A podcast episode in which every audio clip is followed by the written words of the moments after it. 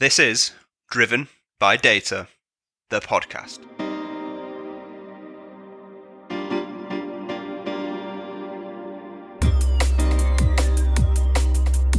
Welcome back to another season of Driven by Data, the podcast, powered by Orbition Group and hosted by me, Kyle Winterbottom.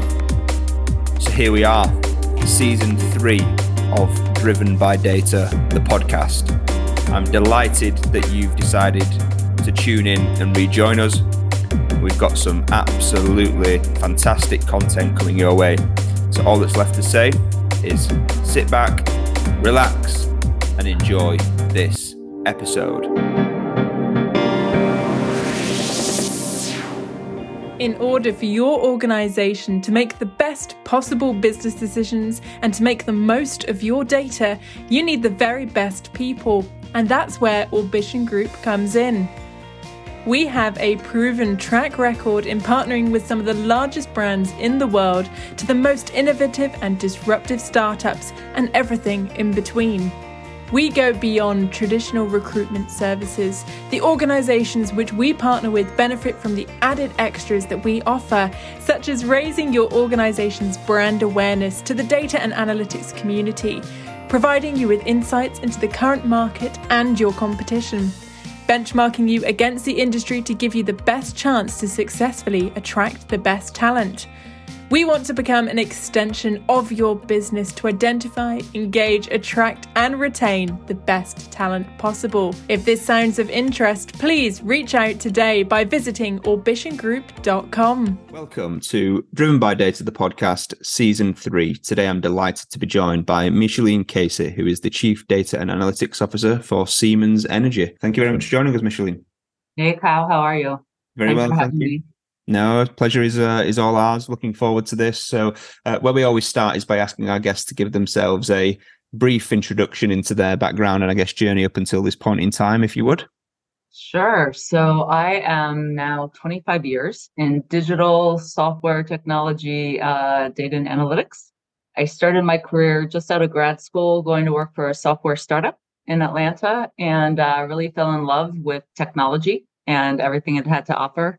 Um, I don't want to date myself, but iPhones were not out yet, so it was a while ago. And um, so I've been in been in the market ever since, and uh, it's really been interesting to see, particularly in the data space, how much it's exploded during that time. Um, uh, I went to work for a data broker in the U.S., um, which was my first uh, experience purely in data, where we were doing things like predictive analytics and data science, just that the, that terminology had not been invented back then. This is just after, this is like 2001, 2002. And then I was there for, for five years. Um, but we were doing some really cool things back when this whole world of data was really starting to take off and digital was starting to take off. So for me, it's been a really cool, interesting journey. And I've had the opportunity to be the first chief data officer at the Federal Reserve in Washington, D.C., and then global head of data at Ford in Silicon Valley, and then the chief data officer at Maersk in Copenhagen. And now um, I am helping the energy transition through data and artificial intelligence here at Siemens Energy. Nice. And you're now based in Berlin, right? I'm based in Berlin. Yeah. Our headquarters are here, and it's really exciting to be uh, here in Berlin.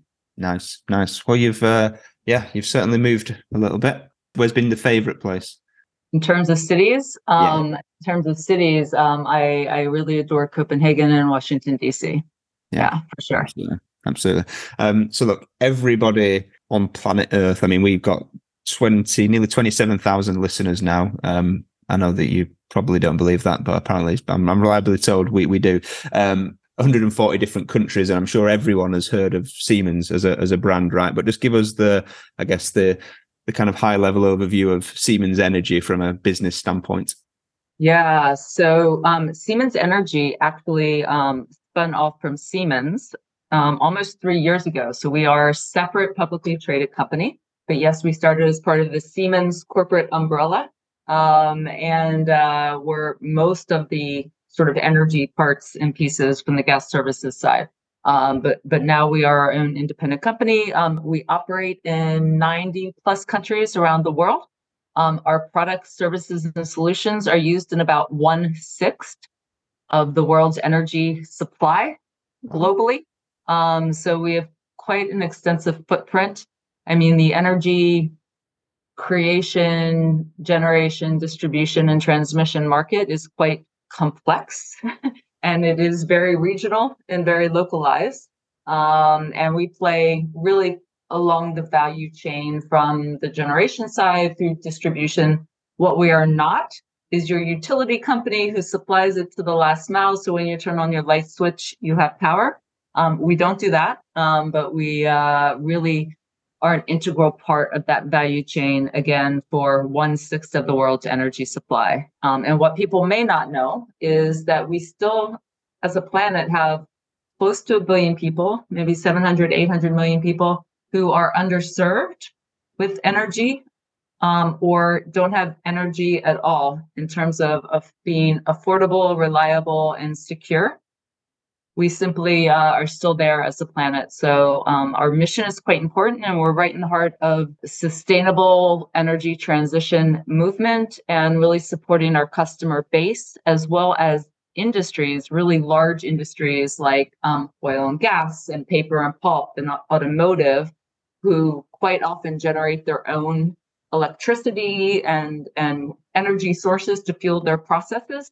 Um, we're also helping them transition to a more re- renewable, sustainable footprint. Um, and that that part of our company is also growing quite a lot right now. Um, as you know, there's more global demand for um, more sustainable solutions, which is great. So for me personally, um, I really love being part of the mission um, that we've got here as a company because it's so impactful mm. around the world. Whether we're talking about just supplying people with electricity, you know, your so your kids can do their homework, or um, you can uh, take a Zoom call. Um, to making sure that over the next, you know, 20, 30 years, as we get into, you know, the green uh, carbon footprint that we need, um, we're also part of that journey as well. Yeah, absolutely. No, that's uh, that's really interesting. I mean, some of those numbers are, are quite staggering, aren't they? Unfortunately, um, they, they, they, are staggering.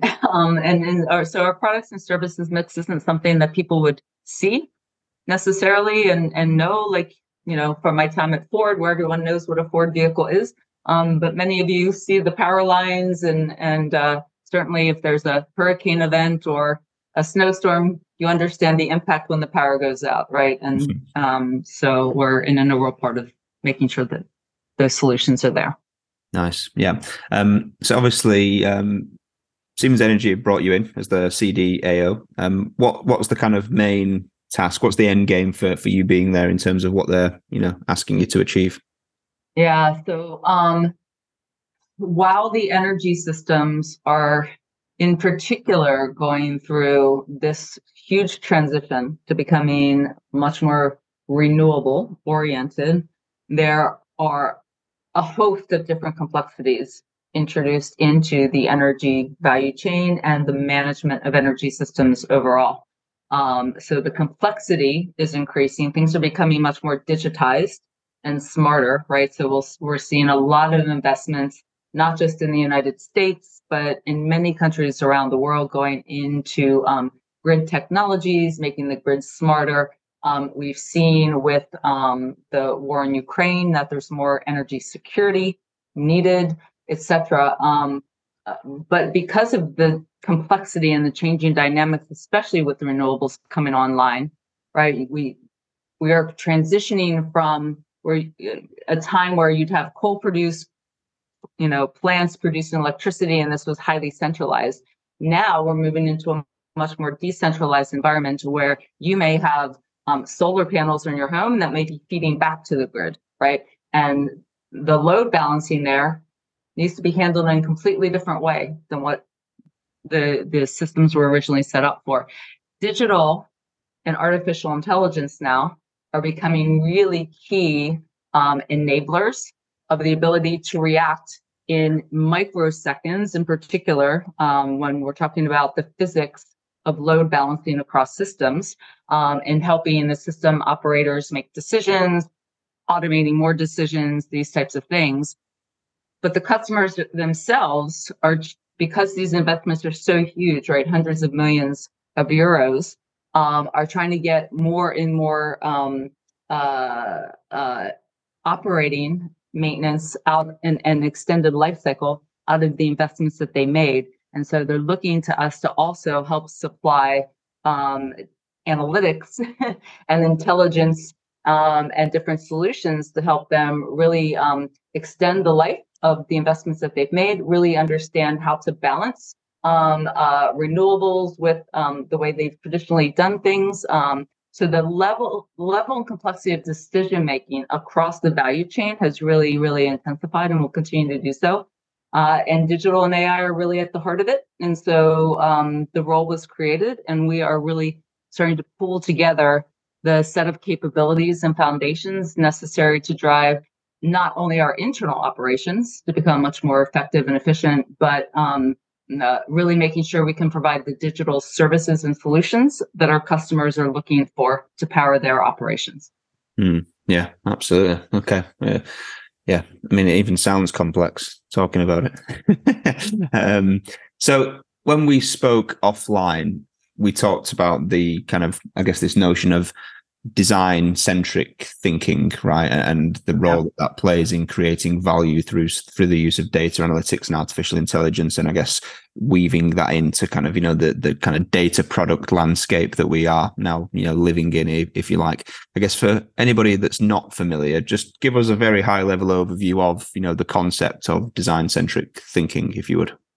Sure. So um, design thinking has existed uh, 40 or 50 years now, really grew out of a company called IDEO, um, which created this framework that um, uh, is used a lot in innovation um, and is really about um, creating iteration to go from a custom the customer's point of view of a product, service, or solution and and working it through um, really understanding the customer pain points and needs and the customer journey through then defining and iterating and prototyping and testing a product, service, or solution that needs to be um, actually created in order to deliver on the the problem set that the customer uh, actually has. Um, so it's a really interesting way, in my opinion, to to problem solve and to marry um, the world of what it had traditionally been, you know, um, thinking to create things like smartphones and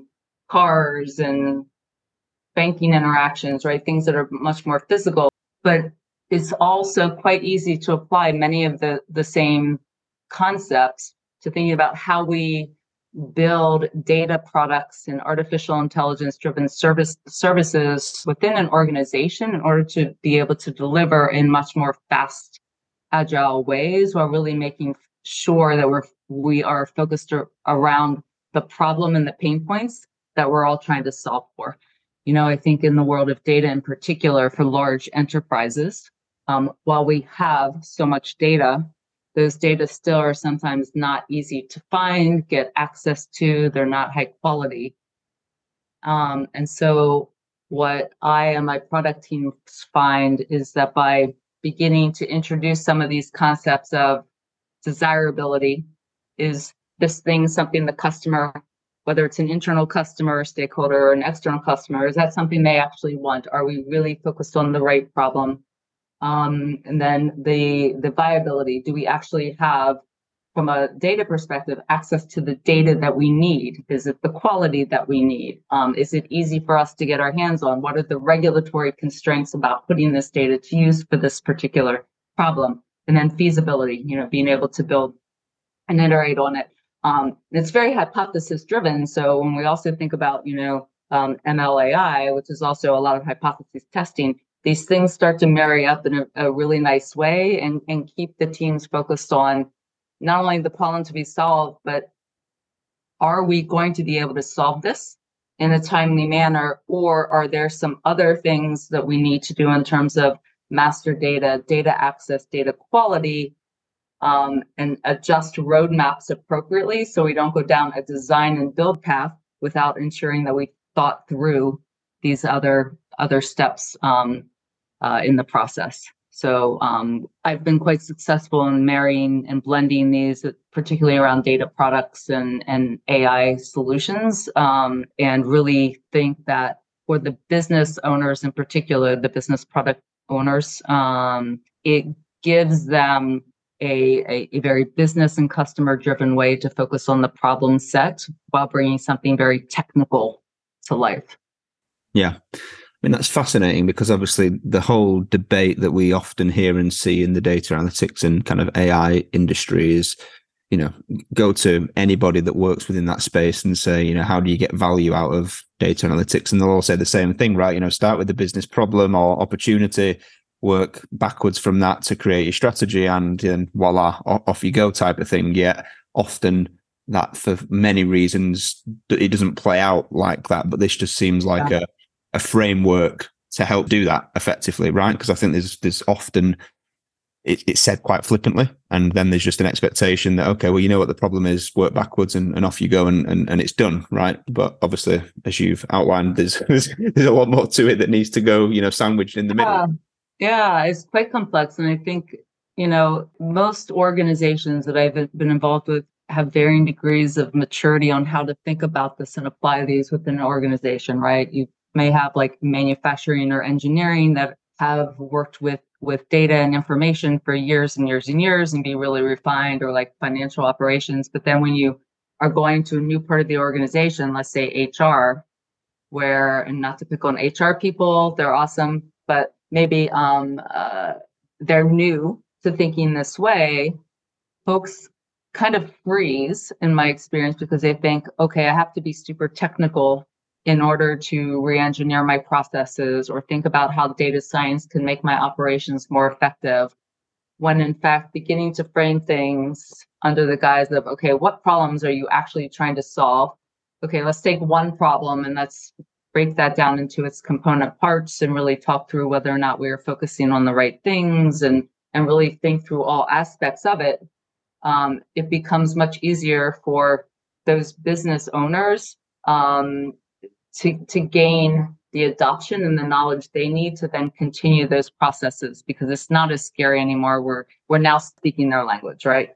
Um, which is what we're supposed to be doing as data professionals is speaking the language of our customer Mm, hundred percent. Is there a reason, in, in your opinion, then why more businesses and data leaders aren't aren't using you know design thinking as the as the framework to kind of get to business value? Because there's very few people talking about this. I know I don't know if you know Bill Schmarzo, but he's been on the podcast a couple yeah, of times. And he talks right. about you know the economics of data and analytics, and and his whole thing is design thinking, right, to kind of get you there. But yeah, he's got some great models. yeah, I mean, we, you know, we're we're constantly debating around value and how you realize value from data analytics. Yeah, you know, there seems like here you're talking about there's this perfect framework that can that can help you get there, but for some reason it's not being used even by data teams. Is there a reason, in your opinion? Well, I, I don't know the numbers, meaning like I don't know how pervasive it's being adopted or not being adopted. Um, uh, what what I love what I love about the framework is it does help us sort of laser focus in on getting some value quickly and iteratively, and really easy way to do some hypothesis testing if you do have access to data, um, the access to the data that you need. Um, it's you know, it comes from a, a whole different industry and domain, right? You know, creating new cereals or creating new you know phones or whatever. So maybe people haven't thought about it. Um, but i like taking industry adjacent or domain adjacent things and thinking about how to apply them because we have a lot a lot to learn. And yes it's very easy for a company to say we're going to be customer centric or we're going to be problem oriented but bringing that to life in practice means very different things to different people. Uh, and having having a framework, we also use the lean canvas a lot, right? And even on internal problems, how can the lean canvas help us really start to frame the problem and the opportunity and and just just to get clear, right?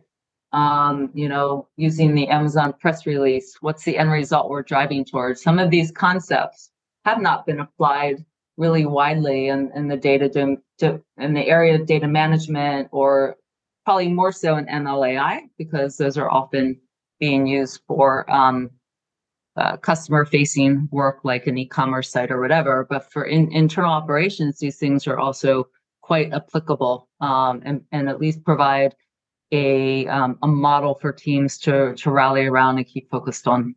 Mm, absolutely, yeah. I guess in terms of then, if, if there's people out there listening to this, going thinking, okay, I'm gonna I'm gonna go look into this. It sounds like something we should be we should be considering. I guess in terms of its relationship with a wider data strategy, how do you weave all of that together? So, in terms of the data strategy, right? Um, in, in my experience, that data and analytics strategy needs to be part and parcel of the overall business strategy, right? What are the goals and objectives we're trying to achieve? Like this is this is pretty well known at, at this point, right? But then within those target areas, we're going to have various work streams. And we need to make sure that we are um, beginning to align the work that needs to happen and the capabilities and foundations that need to be built out, et cetera, in some way that makes sense where you're you you're you've got the Lego blocks being beginning to stack up and architected in a way that ultimately, you know, in three to five years, that roadmap looks like it needs to. Um, applying the design thinking principles within those work individual work streams then um, particularly around the not necessarily the you know erp system transformations or salesforce transformations but truly like the data science work the data product work that needs to happen it then feeds requirements back into um, the the capabilities and foundations that can then be exploited on behalf of the entire organization, right? So if we are trying to build one particular model and it needs and we're missing you know some level of quality on you know customer data or um, strategic sourcing data and we're able as part of this identify that gap clean it up can then be exploited by many other services downstream right so for me, it's we've we've got to have the overarching what is it we're trying to achieve in the overall roadmaps that lead to business objectives, and then we focus the resources in the portfolio we have in a tightly knit and integrated way for the actual delivery and execution, which generally you want to be doing in a CI/CD way, right? So you're constantly releasing. Um, though of course, you know we have a mix of that as well, right? We'll, we still continue in my company we're still integrating erp systems and so on and so forth so there's always some waterfall happening um, but when we're we're looking at specific initiatives like strategic pricing or um, dynamic um, d- dynamic uh, uh, dispatch optimization or digital twins then we have to think about and model things in a in a different way hmm. Interesting. Very interesting. Okay, fine. I guess is there just to bring this to, to, to life a, a, little bit. Uh, have you got any, I guess, examples where you know you've seen this work or case studies, use cases, whatever the case may be, where you know design thinking has been really successful in kind of creating innovative data products that have led to you know value realization, as it were.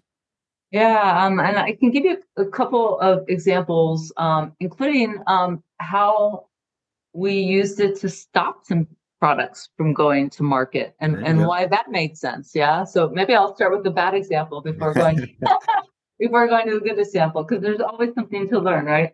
Um, uh, so when when I was at Ford, um, you know, with with connected vehicles, there's a whole universe of data that you can get off the car. Um, and uh, many different opportunities to create um, digital experiences for the customer. Of course, with customer consent. So I just want to put that on the table. We always need to make sure we have consent for the usage of, of the data. Um, and we, we had a really good idea for a particular product that we wanted to use based on a, um, a data product that we had already created that was industry facing in one area and we had a different set of pain points that we thought we could easily take that same product and stack slightly modify it to serve a, a, a different problem and a different market set. Um, so we started down the path of doing the the customer research. So we while, while we had the, the tech stack done what we hadn't done around this particular problem was doing any of the customer research to understand um, if this was something the customers would actually be willing for, who was the entire pool of potential customers, um, what's the willingness to adopt, would they be willing to pay, these sorts of things. So we we spent three months doing quant and qual research with a variety of potential customers um, because we had three or four different archetypes in mind for who the ultimate customer would be. What we found when we got to the end of, of the quant qual research was that while universally um, there was interest in having this data product be created and be available, nobody was interested in paying for it. And the the industry area that we thought would actually be the most willing to pay ultimately um, had some fairly complex backend systems that would need to be integrated with, which ultimately, if we had the luxury of three to five years at that time, we probably could have overcome many hurdles and made that happen. Um, but given the goals and objectives we had for team, our, our team, which was where do we start to generate value in 12 to 18 month increments? We actually took the decision, much to my product manager's dismay, of shelving that that product extension um, because the time frame wasn't going to work, um, and we we could not see a clear path to um, the value creation that we we actually needed to hit. So that was that was a point where um, it was a really hard set of decisions. Um, but taking a look at all the research that we did up front helped us from actually going down a path of spending a lot of time and money to build something that then we could not get adopted in, in the market. So it was actually quite quite a good decision. On the flip side, um, we've got a, a, project going on now where um, the, the stakeholders came to us and said, we have this problem we want you to solve for. And we said, great. We're going to set up a series of, of workshops with, with your internal stakeholders and, and start to put some definition, definition around it. And of course, everyone had a different vision for what they thought actually the problem, or they, had a different understanding of what the problem was and a different way they wanted to solve for that and so had a different set of expectations on what the outcome should be. Um, while it would have been actually relatively easy for us to jump into doing some model creation, which we started to do some MVPs and mockups anyway, as parallel processing, we, we took extra time to make sure we could get the stakeholders involved really centered and focused on the problem to be solved because it was our first time working with this particular part of the company and the world of data science was relatively new for them. So we were both educating them on how doing data science could help them get more predictive in their world versus just reactive. So there was an education curve while also trying to make sure that we were being very focused on solving for the right problem because if we didn't get it right, we may not we we may not continue to build trust and credibility after that, right? So so for us in particular, this one was important to make sure that we were really anchoring in on understanding the problem, understanding the customer needs, even making sure we understood the usability, right? So how are these decision makers going to use this information?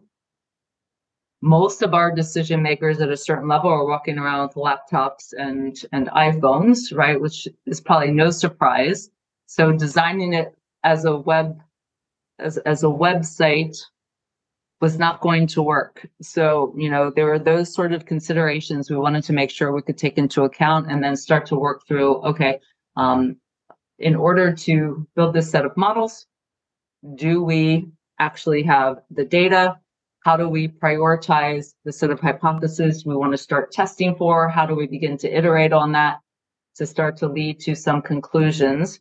So what could have been maybe a couple of, of, of sprint cycles, if we had not done that upfront piece, actually led us to um, a, a, longer, it took about a quarter um, all in all. But we've got some really, really happy customers at the moment um, because we're able to pull together something that really met their needs in a, a, different way than they were thinking about it as a collective from the very beginning. Hmm. Sometimes I think it's maybe better to go a little bit slower to get to better results at the end, right? Because at the end of the day, um, generally, there's still a human being involved, unless we're only doing machine to machine stuff. And those human beings, we need to satisfy and make sure that we're bringing them along on the journey and they understand what we're doing and there's transparency in that. They, they trust the process, they have been involved, um, and, uh, you know, that, uh, that we've, we've made them happy. Yeah, absolutely. I was just about to say, obviously, it comes back to the notion there of um, slowing down to speed up ultimately, right? Which, um, you know, we, we kind of speak speak a fair amount a bit across the industry, industry to a certain extent, but often that is conflicting, I guess, in terms of this notion of quick wins and iterative yeah. value. Where does the design thinking kind of conversation fit in in the differences between things that will take a bit longer, but you're probably going to get a better better result versus you know the the shorter, sharper, prove the value, get the buy-in type of, of conversation. Yeah, you know, it's, it's funny since the term agile came into being, I've I've noticed that lots of companies think that means just move fast and we don't need to think about the problem. We don't need to document the problem. We like we forget all of the the good things that we should be doing um, and we just build stuff really quickly. When in fact that's not actually what what agile is about um, but I, I am a huge believer in prototyping and mock-ups and and showing the art of the possible early. I think that's quite important. At the same time though we also have to make sure that we when we get into when we get past just an ideation phase yeah because the ideation phase is super super critical right? Um and making sure that we can hone in on exactly what it is we want to be at least as the starting point what, what is it we want to be doing.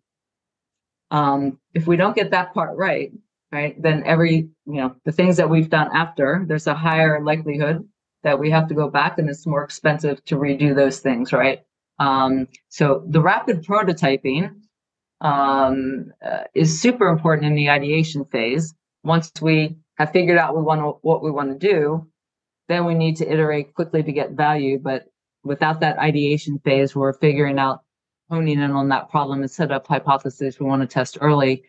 I think it makes it much more difficult to ultimately generate the value that you were trying to get to at the at the end. Mm, yeah, absolutely. No, it's a really fascinating, uh, fascinating discussion for sure. Uh, I guess in terms of kind of org structure and, and organizational design, how, how does that piece together in terms of what's you know what's important to think about from a design thinking standpoint? Yeah, the setup of teams that I've experienced is really varied across different organizations, right? Because every organization has their own way of sort of managing processes and infrastructure and varying stages of maturity around, you know, product and platform, you know, these types of, of constructs. Um, so what I think it's important to, to understand is clear roles and responsibilities, really making sure that the accountability and the authority is sitting within one person if we're talking about a certain type of activities and in the product space you know we we use a two in a box model right? Really making sure that the business person, and this is a learning within my company, that the, the people on the business side truly have accountability for the strategic thinking and the vision and how to stagger the requirements and how to prioritize things. And on the data or tech side, right, we we're we are helping to execute, um, but we need to have the people sitting around around the table together, but with really clear lines of of uh, of clear lines in the sand about who's doing what, what the right interfaces are, um, and and how the teams are going to execute. Um, because sometimes we also don't have the same execution cadence going on in different parts of the organization, right? So the main team might be operating their sprints and running, you know, at one level of pace, but may have dependencies on another part of the organization that is running a more traditional waterfall approach or different sort of pace. So, um, think uh, you know, ma- making sure that everybody's on the same page in terms of roles, responsibilities, execution speed, the the stage gating. You know, how are we going to operate this? Those are those are really critical. Nice. Okay. Yeah. So I guess the the organizational structure in theory doesn't matter that much in terms of design thinking and it's more about having the right people in the right places at the right times with the right set of expectations around how fast you're going to be going and you know having the business being involved to be accountable that type of yeah yeah i mean ultimately the names of the roles can change across different organizations, right? So um, I, I've been in organizations where the product owner was on the technical side and the product manager was on the business side, and then the next company it was by, vice versa, right? Like at the end of the day, we just need to get clear on on who's doing what, have the right accountabilities in place, have the right um, operating structure and cadence. Yeah. Yeah, interesting. Fine. Um, when we spoke offline, I'm con- conscious of your your time, Micheline. Um, but when we spoke offline you touched upon this kind of notion of modeling for valuation from a kind of more of an economic standpoint, right? Um, can you talk us through that and, and how you, you know, how data leaders can go about thinking about that to, you know, realize value and, and I guess articulate and quantify what that is? Because that's often a challenge, right? Yeah, yeah, and I think it's I I feel like it's still very much something even though I've been doing this for a long time that I'm still learning, right? Um because the economics of even things like cloud compute, right? And and those models also seem to be evolving rapidly, right? That feed into some this business case. Um so when when we're creating our our business case and value propositions, we are looking at both hard benefits and soft benefits. And really getting clear from the business perspective what they think th- that business case actually looks like in what increments of time where things get a and that to me is the easier part where i think things get a bit more tricky is the cost estimation then when um, uh, what I call the early adopters who are creating the first new product or service then gets the tax of paying for the entire stack of whatever that needed to be set up that then everybody else can come in behind and sort of leverage that right yep. so in a few different companies i've been in we've we've int- introduced the concept of um, not just modeling this one business case, but starting to lean into the particular data sets or parts of this tech stack that could be reusable, right? If we're building a microservice, if we're building an API, how can we estimate some level of demand beyond just this one business case where we can start to allocate the cost in different ways? Um, now, varying I, I will say this is my first experience doing this in Germany. right. and the way the Germans, you know, a, a, account for things, right? It's it's every every country also has their different way of depreciation and these sorts of things, right? Um, but the economic modeling, I think, of of the reusability of data, the reusability of components. One of the things that we're tracking on our KPI scorecard is actually um, component reusability, right? So whether we're talking about um, a model that we develop, like in the strategic pricing example I talked about earlier, right? We know that strategic pricing may happen across all of our business units, not just one business unit.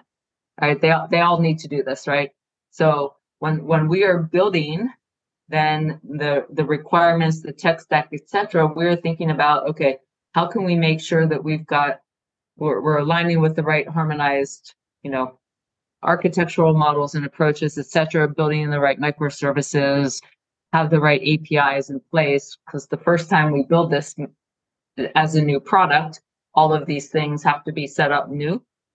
But our ultimate goal isn't that it's a once and done for the first customer who came through the door wanting this, that we're able to actually use this across multiple parts of the organization. We have we have four business areas. All four business areas have the opportunity to use this and multiple people within that. So that's how we're designing. And then we take a step back with our financial partners and say, okay, if we had this broad adoption, then what would that mean in terms of a cost allocation model? So customer A is not paying for the for the full thing. And if we're able to actually um, create a data product that is pulling some subset of customer information as part of the strategic pricing, do I also have another use case somewhere else for that same, let's say, a- API and that same set of product? It gets a little complicated. I mean, I don't want to over, we can get into analysis paralysis, right? But my point is that there's some level of reusability we're trying to get to. And it's quite important because we do need to be more cost effective. There are ways to economically, on the foundations and infrastructure side, be much smarter about this. And, and thinking about that from the beginning, while imperfect, um, and I still struggle finding good industry benchmarks for this, right? you know like how much reusability should i ultimately have mckinsey doesn't have that information hbr doesn't have that all those normal sources like don't have that information so um some of this we have to guesstimate on but i think it's really important just to not just show the value to the business but how we have been smart at simplifying and harmonizing the architecture and infrastructure to be much more cost effective. Hmm. yeah. Last question from me then very quickly. Does that you talked about the agreement of hard benefits and, and soft benefits and the, the, the value around that. Is that part of that design thinking process? Is that involved in in that or is that a kind of separate thing? Yeah no it's part of the whole you know once we get through the ideation phase um uh to get sign off to move forward right there's got to be some some business case. And um, we make sure that the business people are signing off on those hard benefits. The softer benefits, you know, are where we have broader adoption across the organization on something or productivity gains. Those are a bit fuzzier, but anything hard benefit, the business has to sign off on. Perfect. Well, yeah. Micheline, thank you so much for your time. It's been a really insightful conversation. Um, and yeah, looking forward to seeing how the rest of your, your journey unfolds. Yeah, thanks, Kyle. I hope I can come back in a year or so and we talk again and give you some more updates. Absolutely. That's it for this episode of Driven by Data, the podcast. I hope you enjoyed it. I'll be back next week speaking with another thought leader from the world of data and analytics. Until then, please follow Orbition Group on social media if you've not already done so, where you'll be able to subscribe and therefore be made aware of the podcasts as they arrive. And please share, like, and leave reviews so that more people from our industry get to hear and benefit from these too. If you've got any questions or you want to suggest ideas for topics or potential guests, then please feel free to reach out to me. Thanks for listening, and I'll be back next week.